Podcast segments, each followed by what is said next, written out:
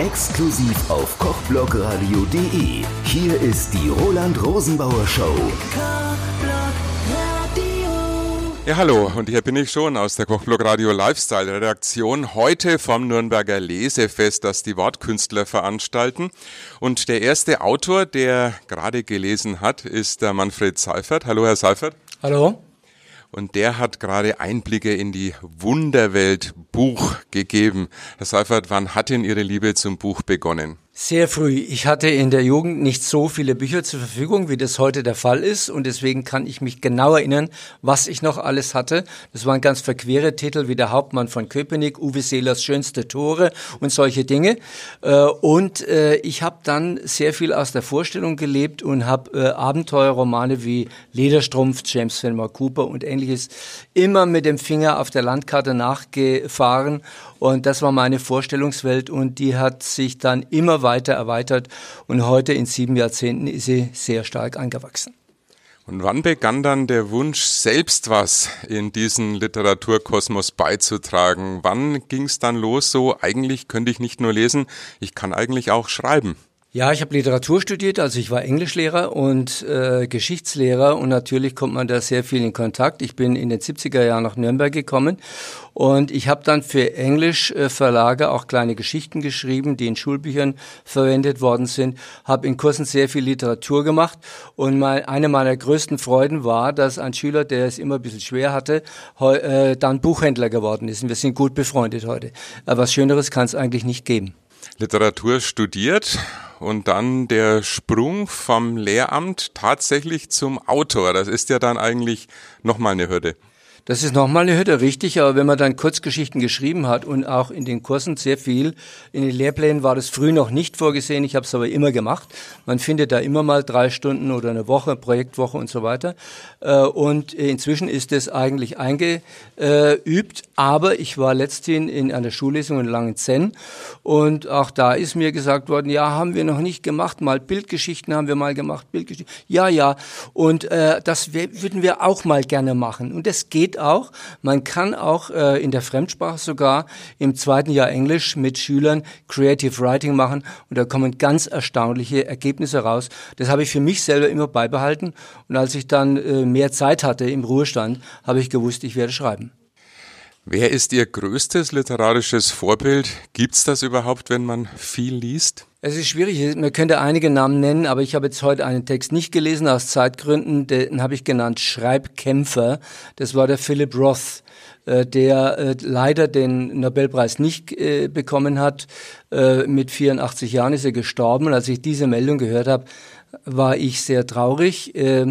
Und er hat äh, die Medaille, die ihm Obama mal 2011 überreicht hat, den Medal of Freedom, hat er dann genommen, äh, schön in die Tasche gesteckt und zu Hause an den Kühlschrank gehängt.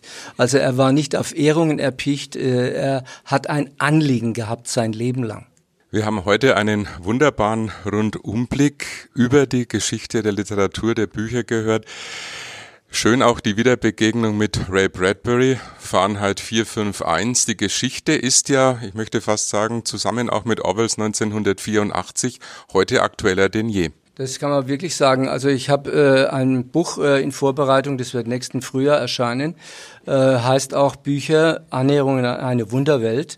Und da werden auch Texte drin sein, die also sich sehr kritisch beschäftigen mit äh, dem, was in der Welt vorgeht.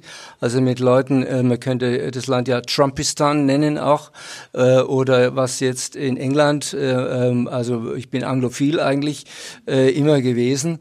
Aber was da äh, vor sich geht, ist äh, nicht mehr mit dem Verstand so richtig zu begreifen.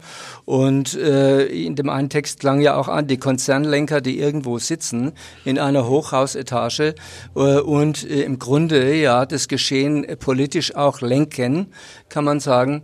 Äh, das ist eigentlich einige Texte wert und die werden auch im Buch sein. Muss man sagen, Bücher werden heute nicht mehr verbrannt. Sie wandern ins E-Book ab. Dann kann man sie ganz leicht löschen. Ich bin kein Anhänger, also ich habe kein Tolino oder ähnliche Sachen. Ich muss ein Buch aufmachen. Ich muss es von außen zuerst mal studieren. Ich muss aufklappen. Ich muss mich vortasten in das Buch. Äh, und äh, am Ende, wenn ich es habe, dann nochmal das gleiche sozusagen Prozedere und ich muss es wieder hervorholen können und nicht hin. Ich kenne einige, ich kenne auch Bibliothekare oder Bibliothekarinnen, die auch unterwegs sind, die inzwischen wieder abgerückt sind vom äh, elektronischen. Und dann lieber zwei Bücher auswählen und sie mitnehmen. Ein kleiner Einblick vielleicht noch in die Werkstatt. Wie sieht das bei Ihnen aus von der Idee zum Buch? Schreiben Sie in den Computer? Schreiben Sie noch von Hand und dann in den Computer? Wie muss man sich das vorstellen? Also ich schreibe doch sehr viel von Hand. Äh, meine Dutzenteich-Bücher, also die Nürnberger Kurzgeschichten und Stadtgeschichten, die sind entstanden oft am Dutzenteich, auf Parkbänken. Ich mache auch literarische Spaziergänge draußen am Dutzenteich und lese an bestimmten Stellen dort im Volkspark, lese ich bestimmte Texte dann. Und die sind dann dort entstanden zum Teil. Letztens saß ein Mann auf dieser Bank und hat zugehört. Der war nicht äh, dabei in dem Kurs und äh, dann hat er gesagt, Sie haben wohl diesen Text hier geschrieben. Richtig, habe ich gesagt, habe ich genau hier geschrieben. Das andere geht auch viel direkt in den Computer. Äh, ich habe gestern äh, beim äh, Nachschlagen wieder mal ein paar Rock im Park Texte, ich habe viel über Rock im Park auch geschrieben, nachgeschaut und da ist mir ein Text untergekommen im Computer, den habe ich gar nicht mehr gewusst, dass ich den geschrieben habe. Also den werde ich noch ein bisschen frisieren und irgendwo dann vorlesen. Wie stehen Sie zum Thema Dichter im Café? Wir haben ja mit Hermann Kästen hier einen der ganz Großen, der vor gut 100 Jahren in Nürnberger Cafés geschrieben hat. Machen Sie es auch? Ja, mache ich auch. Äh, ich äh, schreibe auch gerne im Biergarten, also wie der Helmut Schleich zum Beispiel. Äh, die meisten seiner Texte, Kabarettist, stehen ja in München im Biergarten. Er sagt immer dazu, nicht nach der dritten oder vierten Maß, sondern wenn er noch also die erste vor sich stehen hat.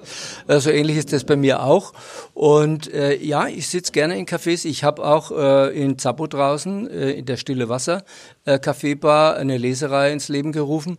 Und dort entstehen auch einige Texte und ich bin da wirklich mit dem Ambiente immer äh, ganz gut gefahren.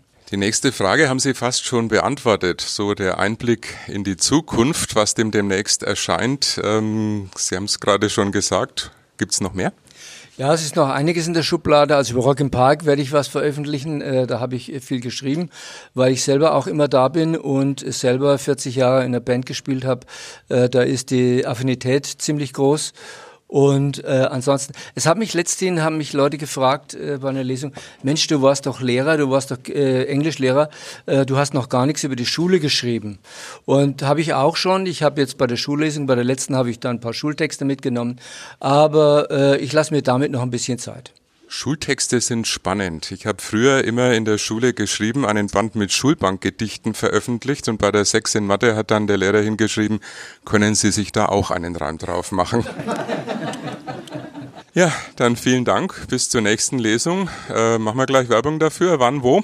Ja, ich äh, danke auch. Äh, und die nächste Lesung ist in der Goldbach Café am 6. November. Und da mache ich eine Lesung mit Poesie in Songtexten. Und dann in der Kaffeebar Stille Wasser, äh, auch am 6. Januar, genau passend zum Nikolausabend. Schon ist Nikolausabend da.